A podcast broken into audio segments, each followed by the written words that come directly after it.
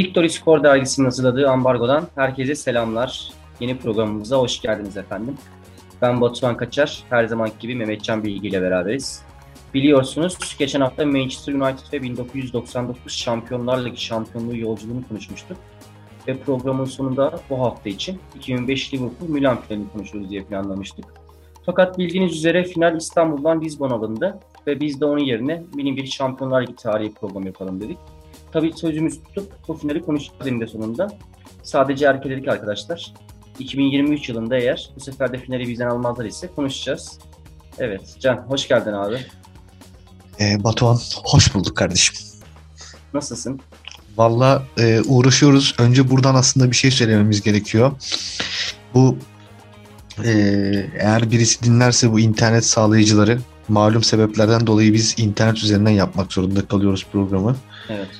Ve e, yani gerçekten bu pingin artık bir çözüm hal çare bulunması gerekiyor. Yoksa e, biz ve bizim gibi e, genç yayıncılar gerçekten çok zorlanacaklar. Ya bunu söylemek istedim öncelikle. Çünkü e, bu bizi gerçekten çok zorluyor. Abi gerçekten çok haklısın. Yani aslında sadece bizim değil herkesin ortak problemi. Aynen o yüzden İnşallah, dile getirdim. inşallah, inşallah en kısa sürede çözülür. Yani çözülür diye umuyoruz yani işte. Evet. Abi istersen biz e, konumuza geçelim. Evet ama ben Ee, konuya şamp- geçmeden önce bir şeyler daha Evet. söyleyeyim Batuhan. Hı hı. Ee, benim bu 2005 finaliyle konuşmam biliyorsun biraz e, yan çizmiştim açıkçası. Ya yapmasak mı acaba falan filan. Kalbim temizmiş diyorum. Abi iyi hatırlattın. O programdan sonra tabii final e, biliyorsun İstanbul'dan Lizon alınca birkaç da mesaj geldi bize. Dediler ki abi Can abiye böyle böyle dedi. Sonra final alındı. Acaba dediler Can'ın bununla bir alakası var mı? Sormamı istediler sana. Ben de sana buradan sormuş olayım ama. Yok bende bir alakası yok ama olmadı iyi oldu ya. Yani gerek yok. Çok gerek yoktu yani açıkçası. Neyse 2023 Ama finalinden 2000 2023 finalinde inşallah kesinlikle evet. konuşacağız onu. Evet abi Şampiyonlar Ligi programı yapacağız. Biliyorsun artık finale de az kaldı. E, finalden önceki son programımızı çekiyoruz. Hı hı. Bir şampiyonlar, bir mini bir Şampiyonlar Ligi tarihi programı yapalım istiyoruz bugün. Hı hı. Ee, ne düşünüyorsun abi Şampiyonlar Ligi hakkında? Neden kuruldu? Nasıl kurdular? Niye kurma gereksiniminde bulundular? Ya Batu e, aslında şuradan mı başlasak bilemiyorum tam olarak ama yani ikimiz de tarihçiyiz. Hani bu bu işin okulunu okuduk. E, sence Avrupa'nın bir araya gelme çabaları ne zamana dayanıyor? Çok eskiye dayanıyor. Tabii kırılgan yapılar söz konusu. Biliyorsun burada işte bu Viyana bankalarından, işte Westfalia barışından yani e, 19. yüzyılın ortalarına kadar götürürüz bunu ve bunu ticaret anlamında yapıyorlar. Ama aslında bunu e, asıl birleşme çabaları artık bu İkinci Dünya Savaşı'ndan sonra oluyor. Yani artık e, çünkü e, savaşın kötü tarafını gören Avrupalılar biz artık abi savaşmayalım. Çünkü biz bize savaş yaramıyor diyorlar. Bir ortak kültür yaratma amaçları var. Ve bu Hı hı. ortak kültürü bana göre ve benim gibi düşünenlere göre açıkçası futbol üzerinden çok da güzel sağlıyorlar diye düşünüyorum ben. Evet futbol bu anlamda bir birleştirici e, görevi gördü aslına bakarsan kıta için özellikle. Çünkü e, kıta her zaman e, bir şey istiyor aslında. E, sınırsızlaşma ve bir arada olmayı isteyen bir kıta var. Evet, e, tarihsel düşmanlıklar, ondan sonra e, işte dönemsel hegemonyalar bunların hepsini görüyoruz. Ama kıtanın bir de bir arada olmak gibi bir isteği var. Biliyorsun 19. yüzyılın ortalarında biz de bu bir, ol- bir arada olma çabalarına e, şey yapıyoruz. İşte katlanıyoruz. Hatta meşhur 1876'ydı değil mi Viyana konferansı? Çünkü o ara o kadar çok konferans var ki. Çok O- fazla konferans var. O Viyana konferansı ya da Paris konferansı olması lazım. Ee, hatta onunla alakalı bir anekdot aklıma geldi şimdi. Biliyorsun her ülke işte o zaman Avusturya Macaristan İmparatorluğu falan var tabii. Onlar hepsi kalkıyorlar kongreden önce yani konferanstan önce işte milli marşlarını okuyorlar. Sıra bize geliyor. E, bizim o dönem milli marşımız yok malum. Ee, Mehmet Emin Ali Paşa hani bana göre Türk tarihindeki en büyük diplomatlardan bir tanesi. Ondan sonra orada akılcı bir çözüm buluyor. Kalkıyor en sevdiği türküyü söylemeye başlıyor abi. Entaris ala benziyor diye. Ee, hani bu bile aslında o bizim o birliğin içerisinde olmama durumumuzu ya da aslında ne kadar geri kaldığımızı hani gösteren bir şey ve Avrupa'nın aslında o birleşmek için ne kadar çok adım attığını da gösteren bir şey. Evet uluslar ortaya çıkmış belli başlı sistemler işte Fransızlar, İngilizler aslında bunu futbollarında da görmüyor muyuz sence de? Yani ulusların o ulus yapılarını futbolda da görmüyor muyuz sence? E, e, tabii ki de görüyoruz. Bir çok sessizlik söz konusu Avrupa futbolunda o dönemlerde. Yani özellikle e, 1900 biliyorsun 1940'tan sonra çok sessizlik var. Bu da direkt uluslarla alakalı bir şey. Çünkü her ulusun farklı karakteristik özelliği var. Kesinlikle. E ne, e ne diyorlar bu sefer? O zaman futbolun da farklı karakter karakteristik özellikler olması lazım. Evet yani, yani her her o dönemde Avrupa'da herkes farklı bir oyun oynuyor. Hı hı. Ve bu oyunun bu oyunun etkileşiminin sonunda aslında total futbol dediğimiz futbol ortaya çıkıyor. Aynen öyle. Yani e, şimdi şöyle bakmak lazım konuya. E, ortak bir kültür neyle yaratılabilir? Ortak bazı amaçlarla yaratılabilir. Avrupa'nın önüne ortak bir amaç koyduğun anda ve o amaca ulaşmak için herkes çalışmaya başladığı anda aslında işin e, şeyi ortaya çıkıyor, yapısı ortaya çıkıyor. E, sanırım e, dönemin UEFA Başkanı Ebbe Schwarz da bizim gibi düşünmüş olacak ki e, tüm Avrupa'yı o savaş yılgınlığından kurtarmak için bir fikir ortaya atıyor. Diyor ki biliyorsun 19. yüzyılın sonlarından 20. yüzyıl ortalarına kadar e, futbol takımları, büyük futbol takımları işte bu milli takımda olabilir, kulüp takımda olabilir. Turne yapıyorlar. Yani aslında lokalizeden globalizasyona giden yolu bütün e, takımlar kendilerince oluşturmaya çalışıyorlar. İşte e, bunun içerisinde şey de var. İşte e, Santos da var. Santos Avrupa'ya geliyor. Ondan sonra işte Real Madrid gidiyor. Ne bileyim Fiorentina'nın turneleri var. Tottenham'ın turneleri var. E, bu takımlar hep turnelerle aslında uluslararası futbolun içerisinde bulunuyorlar.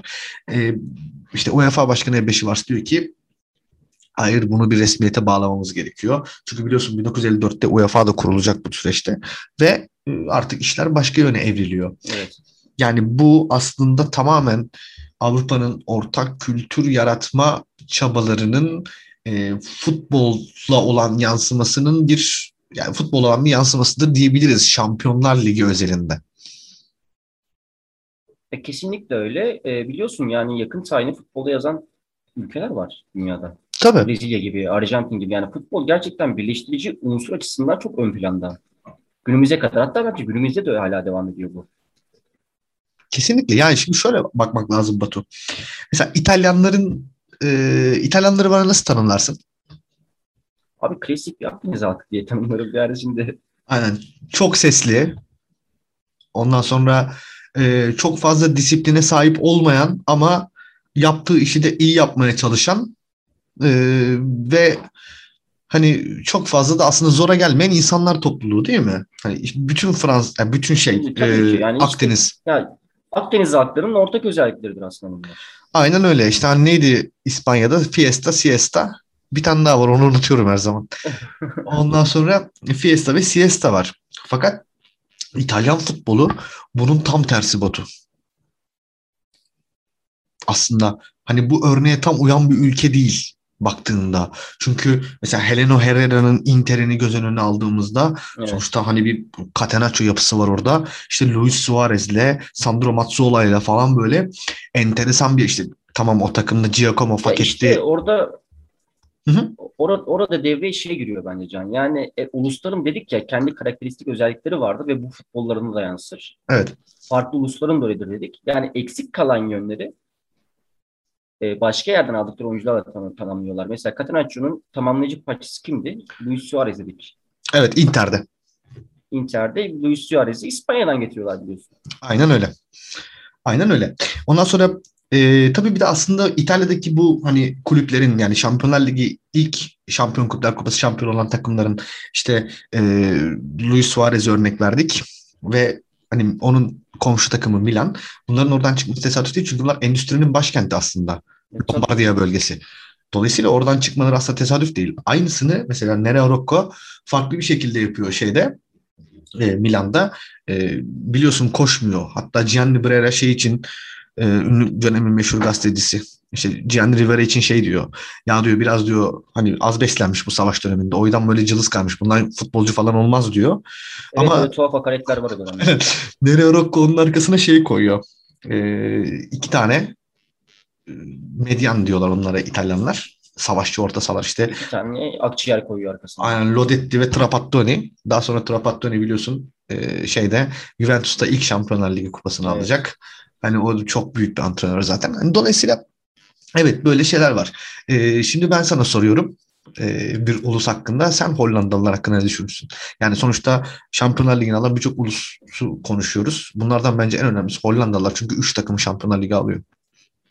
Ya Hollandalılar hakkında aslında ben sadece e, şunu söyleyebilirim. Tam bir yenilik hayranları, hayranlıkları var bence. Çünkü kendilerini e, her zaman e, güncelleyebiliyorlar. Ve bu güncellemeler aslında yeni yenilikleri de ortaya çıkartıyor. Yani 1970'lere gittiğimiz zaman işte o meşhur Yunus Michel'sin yarattığı takım, e, daha sonra bu takımın içinden çıkan parçalar işte Johan Neyskens gibi, Johan Cruyff gibi, Johan Cruyff'un arkasından gelen Frank Rijkaard'lar gibi, ee, yine şu an günümüzde mesela önümüzdeki hafta final oynatacak Pep Guardiola gibi aslında bunların hepsinin ekolü aynı ekoldür. Bir yenilik vardır abi. Bunu güncellerler ve kendilerine göre tekrar e, tamamlayıcı parçalar oluştururlar. Tabii Yani mesela Hollanda ekolü budur aslında. Yani olan bir şeyi alır, Hı hı. buna farklı ekler yapar ve ortaya bambaşka bir şey çıkartır. Total futbol budur. aynen öyle. Total futbolu ortaya çıkaran şey aslında Hı hı. eskiden var olan bir şeyi güncelleştirmelidir. Aynen öyle. Mesela bunu aslında bu yenilik fikirlerini Rembrandt'tan da görebiliriz Hollandalıların. Evet. Ya da Vincent Yani van Gogh'tan da görebiliriz aslında. Hani bunu sadece hani e, spor olarak değil toplum olarak düşünmek gerekiyor. Çünkü bu adamların alan kullanmaya çok e, yani alanı kullanmak zorunda oldukları bir ülkede yaşıyorlar bu adamlar. Ve o alanı iyi kullanmak zorundalar. Hatta işte Cruyff da şey diyor şey Rinus Michels de şey diyor ya e, pardon e, Cruyff hani bir röportaj çıktı son dönemde. Diyor ki büyük bir alanı savunursa herkes kötü savunmacıdır. Ama belli bir alanı Evet. savunursa herkes iyi savunmacıdır. Dolayısıyla bence önemli olan bu. E şu anda zaten Pep Guardiola takımına baktığımız zaman bunu görmüyor muyuz? Evet. Güzel bir yere atıf yaptın. Ee, güzel bir yere atıf yaptın. Doğru söylüyorsun. Guardiola takımlarında da bunu görüyoruz. Bunu görüyoruz ve her Guardiola takımında aynı şeyi görüyoruz. Alan Evet. paylaşımını görüyoruz. Aynen Ve öyle. savunabilecek en dar şekilde savunuyorlar adamı. Tabii. E, zaten bunu şimdi Şampiyonlar Ligi'nde esas mesele Batu bu tarih boyunca böyle olmuş. Yani işte 56'dan beri sürüyor. E, belki en iyilerin, en güçlülerin ligi ama bazen enteresan takımların final oynadığını ya da enteresan takımların şampiyon olduklarını da görüyoruz. Yani bu gerçekten e, aslında Avrupa futbolunun işte 90'lardan önceki durumu için hatta Bosman kurallarından önceki durumu için çok önemli olduğunu düşünüyorum ben. Tamam hani e, diyeceksin ki abi yani Kızıl Yıldız'ın hani şampiyon olan Kızıl Yıldız takımı da hani efsane bir e, şampiyondu. Hani işte kadrosunda muhteşem oyuncular vardı. Evet, Evet. muhteşem oyuncular vardı. Bunlar kuruldu bu takım. Tamam kabul ediyorum bunu. Ama o takımda Balkanların bir şeyi vardı. Aslında o takım Bal- bir Balkan özetiydi yani. Balkan insan özetiydi aslında o takım. Evet, doğru söylüyorsun. Yani inanılmaz inanılmaz sert. Ondan sonra Bir agresiflik, bir, bir hırçınlık var takımın üstünde gerçekten. aynen öyle ve inanılmaz teknik oyuncular aynı zamanda. Yani mesela bu, bugün Prosinecki'ye değer bir değer biçemezsin yani. Ya da ne bileyim işte Mihailovic yine o takımdan gitti abi bu adamlar Avrupa'nın en iyi takımlarında oynadılar yani. Dolayısıyla işte Dejan, Dejan Savicevic de yine orada biliyorsun benim Hı hı. e, hayran olduğum oyuncular. E tabii bunun bir kralı var Şampiyonlar Ligi'nin. Yani her e, şeyin bir kralı olduğu gibi bunun da bir kralı var. E, Real Madrid. Yani 13 kere bir kupayı almak sanıyorum yani enteresan bir şey olsa gerek. Real Madrid Ya, hakkında bana ne dersin? Abi işte biz biliyorsun programımızın konsepti ambargo ve ambargodan esinlenmemiz de Real Madrid aslında. Evet. Yani gerçekten şampiyonlar yine ambargo koymuşlar. Ya 3 sene üst üste kazandılar daha günümüzden örnek verelim. Onun öncesinde yani adamların böyle bir 15 sene üst üste kazanmaları yok neredeyse. Evet. Her zaman her zaman hep en üst seviyede oynuyorlar futbolu. Hı hı. Ve her çünkü her zaman en iyi alabiliyorlar. Hı hı hı hı. Bu çok önemli bence de. Evet. En önemli en önemli özellikleri bu bence. Her zaman en iyi en iyi alıyorlar abi. Buluyorlar ve alıyorlar onu. Mesela işte bir 70'lerde 80'lerde evet yine finaldeler. Hani alamadıkları bir dönem var. Mesela en şeyde alıyorlar. 66'dan e, 98'e kadar mesela alamadıkları dönem var ama bu da hep şeyin içindeler. E, yarışın içindeler yine yani. Hep yarışın içindeler. Hiç kopma yok. Mesela Bayern Münih. Ya hani Almanları tanımla dersen hani bazı belli markalarla tanımlarız ya. Ya bence bir Almanı yani Alman toplumunu tanımlamak için Bayern Münih'ten daha iyi bir örnek olamaz diye düşünüyorum ben. Gerçekten. Ya kesinlikle öyle. Zaten artık günümüzde Can e, ülkelerin en önemli markaları biliyorsun futbol takımları artık. Ya bu Avrupa hani e, dedik ya toplumların şeyleri e, genetikleri o takımlarda görüyoruz biz diye. Ya bu mesela bir Alman genetiğini göreceksek abi Bayern Münih'e bakabiliriz işte ya. Ya da 70'lerin Mönchengladbach'ı aynı şekilde. Bak çok makine gibi bir takım Mönchengladbach işte Heinkesi'yle falan. Ee, ama Günter Netzer diye bir adam var orada. Mesela o Günter Netzer'e kimse futbolcu demez. Görsen dışarıda mağara, adam, mağara adamı gibi bir tip. Ama gel gelelim muazzam bir futbolcu. Dolayısıyla e, bir bence Şampiyonlar Ligi'ni bu noktada tanımlayan en önemli olgu şampiyonaya ülkelerin ya da o ülke takımlarının şeyin sirayet etmesi. Yani sanata ya da hani mesela sanatçı desek kim dersin? İşte İtalyanlar değil mi genel olarak hani Avrupa'daki evet. en sanatçı millet İtalyanlar ve Fransızlar mesela dersin. Büyük İtalyan yani büyük e, futbol sanatçıları da Avrupa'daki İtalya'dan ve Fransa'dan çok çıkıyor mesela. Hani o evet, makine aynen o makine gibi işleyen Almanya düzeni e, futbolda da bir göte yaratabiliyor. İşte Günter Netzer'i ortaya çıkartabiliyor anladın mı? Hani öyle bir romantik evet. ortaya çıkartabiliyor ya da ne bileyim e, işte Kaiser gibi bir şey çıkartabiliyor ortaya. E, Kant çıkartabiliyor yani. Ha, bunlar gerçekten e, bence çok önemli konular. Özellikle hani Avrupa'nın ne olduğu ve e, Avrupa'nın futbolu ya da futbolun Avrupa'ya ne kattığı açısından bence çok önemli bir olgu bu.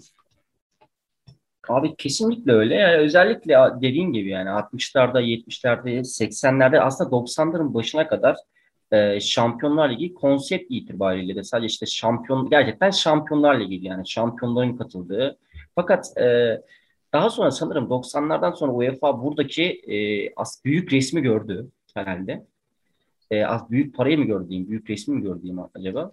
Hangisi olursa bir konsept değiştirmek gitti biliyorsun. Evet. Yani orada büyük takımların daha çok izlenilecek takımların elendiğini mi gördüler? Yani e, bence olan buydu. Şimdi baktığın zaman Kulüp Brüj'ün final oynadığı yani Kulüp Brüj biliyorsun şeyle final oynuyor e, Liverpool'la final oynuyor. Yine aynı şekilde Panathinaikos'un Ajax'la finali var. İlk biliyorsun şampiyonluğunu Ajax Panathinaikos'tan alıyor. E, Panathinaikos'un final oynadığı bir sistem. Kulüp Brugge'ün final oynayabildiği bir sistem. İşte Nottingham Forest gibi e, bir kasaba takımının iki kez üst üste final oynaması. Şita Bükreş oynadı diyorsun. Şita Bükreş'in şampiyonluğu tabii ki de yani. Hani bunlar tabi orada bir Belado Dici de var da neyse onları sonra konuşuruz. yani hani Bunlar çok etkili şeyler. E tabii ki de büyükler şartlar ilerledikçe ve dünya değiştikçe, o globalizasyon arttıkça, dünyada izlenme payları ortaya çıktıkça, çıktıkça o birleşmenin tabii ki farklı tezahürlerini görmemiz çok normal oldu. Yani evet biz en büyüğüz. Sonuçta Avrupa'daki bütün her e, durumun altından İngiltere, Almanya, Fransa, İtalya, İspanya çıkmıyor mu? Evet. Yani e yine baktığın zaman aslında Bak şöyle diyebiliriz. Şampiyon Kulüpler Kupası bir senfoni orkestrasıydı. Avrupa'nın ruhuna uygun bir senfoni orkestrasıydı. Fakat 92'den sonra özellikle bizim bu 2010'lardan sonraki yapı gitgide bir oda orkestrasına benzemeye başladı. Evet, kesinlikle öyle yani. Tek bir zümreye düşür indirgediler her şeyi şu anda. Aynen öyle. Yani şu anda mesela şunu sorayım ben mesela sana konu açılmışken. E, mesela bu Şita Bükreş'in yaptığını, Panathinaikos'un yaptığını veya bir peri masalı gibi ortaya çıkan Ajax takımının yaptığını şu anda yapabilecek bir, e, takım var mı sence? Yani büyüklerin arasından sıyrılabilecek. E şimdi... Yani bakıyorsun e, hep aynı ülkelerin takımları finaller oynuyor ve o final oynayan takımlar da değişmiyor. 5 yılda bir Chelsea işte bu sene City hatta onu kırdı. Artık bir zahmet kırsın zaten. İşte Liverpool oraya geliyor. İşte Manchester United hep orada. E, Real Madrid, Barcelona. Bu sadece bu isimler etrafında dönüyor şampiyonlar şu anda. Yani olan şüpheliler var işte. Olan şüpheliler var. Bunlar hiçbir zaman değişmiyorlar. Ama bu ne kadar ilk baştaki birleşme fikrine uyuyor onu tam olarak bilemiyorum. Yani tarih boyunca birleşmeye çalışmış, sınırlarını ortadan kaldırmaya çalışmış bir kıta. Yani şu anda sadece 5 e, yapının tezahürü altında. Evet. ta, tahakküm altında. Pardon, tahakküm altında. Yani e, işte mesela e, en son 2019 2018 miydi 2019'muş 19 muydu? Liverpool Tottenham finali. 2019'du galiba. Tabii 2019 2019'da. 2019 e aradan iki sene geçti yine aynı, aynı ülkenin iki takımı final oynuyor. Ben sana bir şey söyleyeyim mi? 1956'da kurulan şampiyon e, yani şampiyon kuplar kupası şampiyonlar ligi adına ne dersen de işte. Avrupa kupası diyelim biz kısaca. E, ilk aynı ülkenin iki takımının final oynadığı yıl hangi yıl biliyor musun Yok abi bilmiyorum. 2000 abi Real Madrid Valencia 2000 Valencia Real Madrid değil mi? Aynen Valencia Real Madrid. O günden beri birçok kez gördük. 2008'de Manchester United Chelsea oynadı. Ya Millennium'da bu çok arttı. Milenyum'da çok arttı. çok arttı. Aynen öyle. Çünkü gelirler Çünkü, çok e, fazla yükseldi. Evet gelirler çok fazla ve bu adamlar pastanın çoğunu alıyorlar. Aynen Ve işte. ona rağmen biliyorsun farklı yönlerine de e, gitmeye çalıştılar. Aynen işte bu artık bir şey yaratmaya başladı. He bir de biliyorsun Porto Monaco finali ni mi seyretmek istersin? Yoksa Real Madrid Liverpool finalini mi seyretmek Heh, istersin? işin içine işte orada yayın girdiği zaman bir şeyler değişiyor canım. Aynen öyle. Yani işte işte orada paralar paralar yükseldikçe e, bu kupada final oynayan takımların isimleri de hep aynı kalıyor maalesef. Aynen öyle. E Çünkü e, eskiden olduğu gibi Batu Almanya'nın yükselişini hatırla ya da ne bileyim işte e, İspanyol Avrupa'daki İspanyol şeyini hatırla yükselişini hatırla. Engizisyonla Evet. yükselmedi mi İspanya şeylerle beraber e, coğrafi keşiflerle beraber yükselmedi mi? Ya da Portekiz. Portekiz'in iki tane şampiyonu var Şampiyonlar Ligi'nde. Hani e, bugün Portekiz dediğimiz ülkenin birçok futbolcusu eski Portekiz müstemlekeleri. Mesela en büyük Portekizli efsane Eusebio. Eusebio Afrikalı. Angolalı yanlış hatırlamıyorsam. Mozambikli pardon. Mozambikli. Ya da ne bileyim en büyük Hollandalı efsanelerden biri Gullit. Ee, şeyli Surinamlı. Evet. Yani aslında bütün Avrupa tarihinin işte o bütün sömürgecilik geçmişi, o bütün e, şeyi emperyalist bazı e, durumlar Şampiyonlar Ligi'nde tezahür ediyor. İşte ülkelerin en büyük yıldızları hani de- demin saydığım iki örnek üzerinden gidersek bu adamlar işte başka ya da ne bileyim Fransızlar mesela. Hatta bunun hakkında Netflix'te Le Bleu diye bir belgesel var. izleyebilirler. Fransa milli takımı hakkında. Ya Fransa'nın en büyük şeyi iki efsanesi bak. En büyük iki Fransız. Albert Camus ve Zinedine Zidane. İkisi de Cezayirli. Cezayir ikisi de. İkisi de Şu anda aynı. Yani o, o konu dediğin gibi yani. O şekilde devam edecek. Aynen öyle. Ama işte bu büyüklük ya da bu emperyalizm, bu e, Avrupa'nın geçmiş dinamikleri hepsi bir araya geldiğinde bizim karşımıza şu geliyor. E, biz en büyüğüz ve en büyük olarak kalmak zorundayız. En büyük olarak kalmak zorundayız. Hayır en büyük olarak kalmak zorunda değilsin dedikçe hayır biz daha büyük olmalıyız. Daha büyük, daha büyük, daha büyük, daha çok, daha çok, daha çok. İşte ondan sonra olay Avrupa Süper Ligi'ne geliyor. İşte ondan sonra olay aynen dediğin gibi Avrupa Süper Ligi'ne geliyor. Yani kan ve gözyaşıyla örülmüş Avrupa tarihinin yine aynı şekilde e, büyük çabalarla ortaya çıkmış Şampiyonlar Ligi'nin, işte Şampiyon Kuplar Kupası'nın artık günümüzde e, tamamen bir paraya dönüştüğü, o ikonik kupanın bir kenara bırakıldığı ve tamamen işin hani kapalı lig usulü. Ya ben sana şunu sorayım son olarak. Avrupa hiçbir zaman Amerika gibi olmadı, doğru mu? Evet. Avrupa'nın her zaman rekabet denen bir şeyi vardı. Yani rekabet Avrupa'nın her zaman iliklerindeydi, gen, genetiğindeydi. İşte Almanlar, Fransızlarla, ne bileyim Hollandalılar, Belçikalılarla, İngilizler, Almanlarla falan böyle bir sürü bir e, rekabet var değil mi? Bu rekabetin Tabii bütün var. yansımalarını işte şeyde görüyoruz biz. E, futbolda da görüyoruz aslında. Ya bunu Avrupa'nın her alanında görürsün. Aynen. E şimdi bir Avrupalı'dan rekabeti alırsan geriye ne kalır? Abi hiçbir şey kalmayabilir gerçekten. Ve çünkü birçok alanda hiçbir şey kalmaz burada. Sanatta, edebiyatta, yani Aynen. sadece futbolda da değil. Yani Yani- ne, olursa olsun ne kadar birleştirici unsur dersek diyelim bu adamların her zaman her zaman arasında bir rekabet söz konusudur. Yani Newton ne diyor? Devlerin ben diyor hani hiçbir şey yoktan var etmedim diyor. Ben diyor devlerin omuzlarında yükseldim. Ondan sonra ve farklı bir yapı kuracağız. Öyle olmuyor yani. Anlatabiliyor muyum?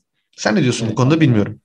Abi doğru söylüyorsun. Tabii ki yani şu anda Avrupa tarihine baktığımız zaman zaten Avrupa'daki büyük savaşların çıkmasının en büyük sebebi de rekabettir yani. Ee, o Birinci Dünya Savaşı da, İkinci Dünya Savaşı da büyük rekabetlerden dolayı çıkmıştır. Yani bunu futbolda da görüyoruz, yıllardır görüyoruz ve bu rekabet aslında e, futbol seyircisinin de gözüne hoş gelen futbolu ortaya çıkartıyordu yıllardır. Fakat bu rekabetin şu anda bir nevi azal- azalmasından dolayı şu an futboldan insanlar yavaş yavaş uzaklaşmaya başlıyorlar. Evet. Özellikle nesil. Aynen öyle. Yani çünkü rekabet yerini başka bir şeye bırakmaya başladı. Onlar dediler ki biz çok büyüğüz ve biz sadece kendi aramızda rekabet edelim çünkü biz izleniyoruz. Ama bazı bir futbolun e, başka bir tarafında başka insanlar peri masallarını seviyorlar. Hı hı. İşte 2019'daki Ajax takımı gibi. Yani biz de destekledik. Ben de destekledim. Sen de destekledin. Ben desteklemedim biliyorsun. Ben Tottenham'lıydım. Yani sen Tottenham'ı destekledin evet. Ama emin ol, e, emin ol yani benim gibi düşünen birçok insan Ajax'ı destekledi. Çünkü biz bir peri masalına ihtiyaç duyuyorsun bir zaman sonra. Aynen öyle. Aynen öyle. Yani dolayısıyla yüzyıllarca bir araya gelmeye çalışan bir kıta bütün e, şeyini buna göre belirlemiş. Bütün yani yapısını buna göre kurmuş.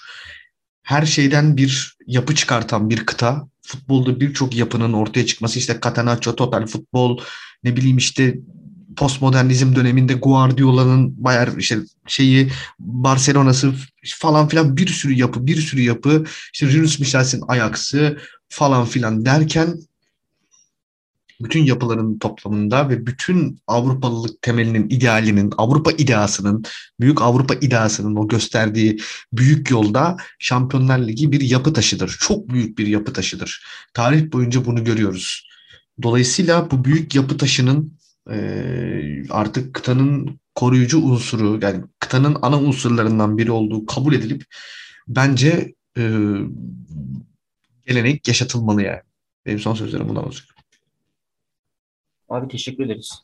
E, bu arada bunun yazısını da yazdın sanırım sen. Değil mi? Evet. Yayınlanacak birkaç gün sonra. Evet, bu iki, iki bölüm halinde yayınlanacak Şampiyonlar Ligi yazısı. Yani onun özeti gibi mi olur diyorsun bu program? Yani özeti gibi olmadı. Burada tabii sanat manat konuştuk. Normalde pek yazılarda sanat geçiremiyoruz çok çünkü yerimizde şey oluyor. Hani Evet. hemen hemen anlatalım anlatalım falan. O yüzden burada daha çok sanat konuştuk. Bu hafta daha böyle futbol dışı bir program yaptığımıza inanıyorum.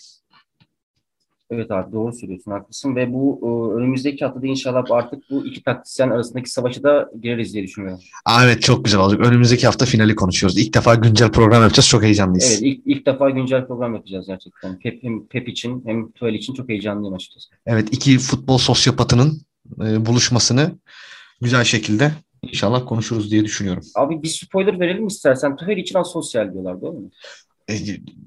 E, Guardiola gece saat 3'te Xavi'yi arayıp taktik anlatıyor abi. Evet abi. Müthiş yani. İnanılmaz. İnanılmaz bir futbol aşkı. Enter- Futbol enter- aşkı mı yoksa futbol psikopatlığı mı çözemedim gerçekten. E, onu artık haftaya bakacağız bakalım hangisiymiş. Değil mi? Haftaya karar Evet. verelim buna. Son bir Haftaya soru karar soracağım abi. Lütfen. Ee, aslında bunun cevabını arasında verdik de tekrar merak ediyorum. Sen sana göre Şampiyonlar Ligi'nin gelmiş geçmiş en başarılı takımı. Tabii ki de Real Madrid. Evet. Real Madrid. Dedim ya eğer bir imparatorluk varsa o imparatorluğun bir kralı elbette ki olacaktır. İşte Puskás Kento Di Stefano'suyla daha sonra Akbaba Beşlisi'yle daha sonra Los Galacticos'la en son e, Zinedine Zidane ve enteresan takımıyla e, yani Real Madrid Şampiyonlar Ligi demek Real Madrid demektir abi. Gerçekten çok enteresan takım. Yani Şampiyonlar Ligi demek Real Madrid demektir yani. Zaten biz o Real Madrid'i Şampiyonlar Ligi e, için Real Madrid diyebiliriz. ama Aynen onu onu konuşacağız. Ya bence Şampiyonlar Ligi eşit Real Madrid ve Bayern Münih abi. Yani Bayern Münih'de katarım oraya. Evet abi ben de e, ben de katılıyorum sana. Bana göre de Şampiyonlar Ligi Bayern Münih ve Real Madrid'den e, ve onların kurduğu ambargodan ibarettir diyebilirim ben de. Aynen öyle. Evet, ar- ve evet ama bunun ve ama tam tüm bunların üstlerin tüm bunların üstünde Real Madrid eşittir saf futbol abi. Saf futbol. En üst futbol yani. En üst. En üst futbol değil mi? Aynen. Dünya Kupası 1, Şampiyonlar Ligi 2. Doğru söylüyorsun abi. Gerçekten katılıyorum sana. Kralı da, kralın takımında yeteri kadar övdüğümüze göre kapatabiliriz abi bence. Biliyorsun hiç de sevmem Real Madrid. O zaman haftaya Pep ve Tüvel ile bomba gibi bir program için hazırlıklarımızı şimdiden başlıyoruz. Evet. Haftaya görüşmek üzere arkadaşlar. Kendinize dikkat edin. İyi günler. Hoşçakalın. Görüşmek üzere.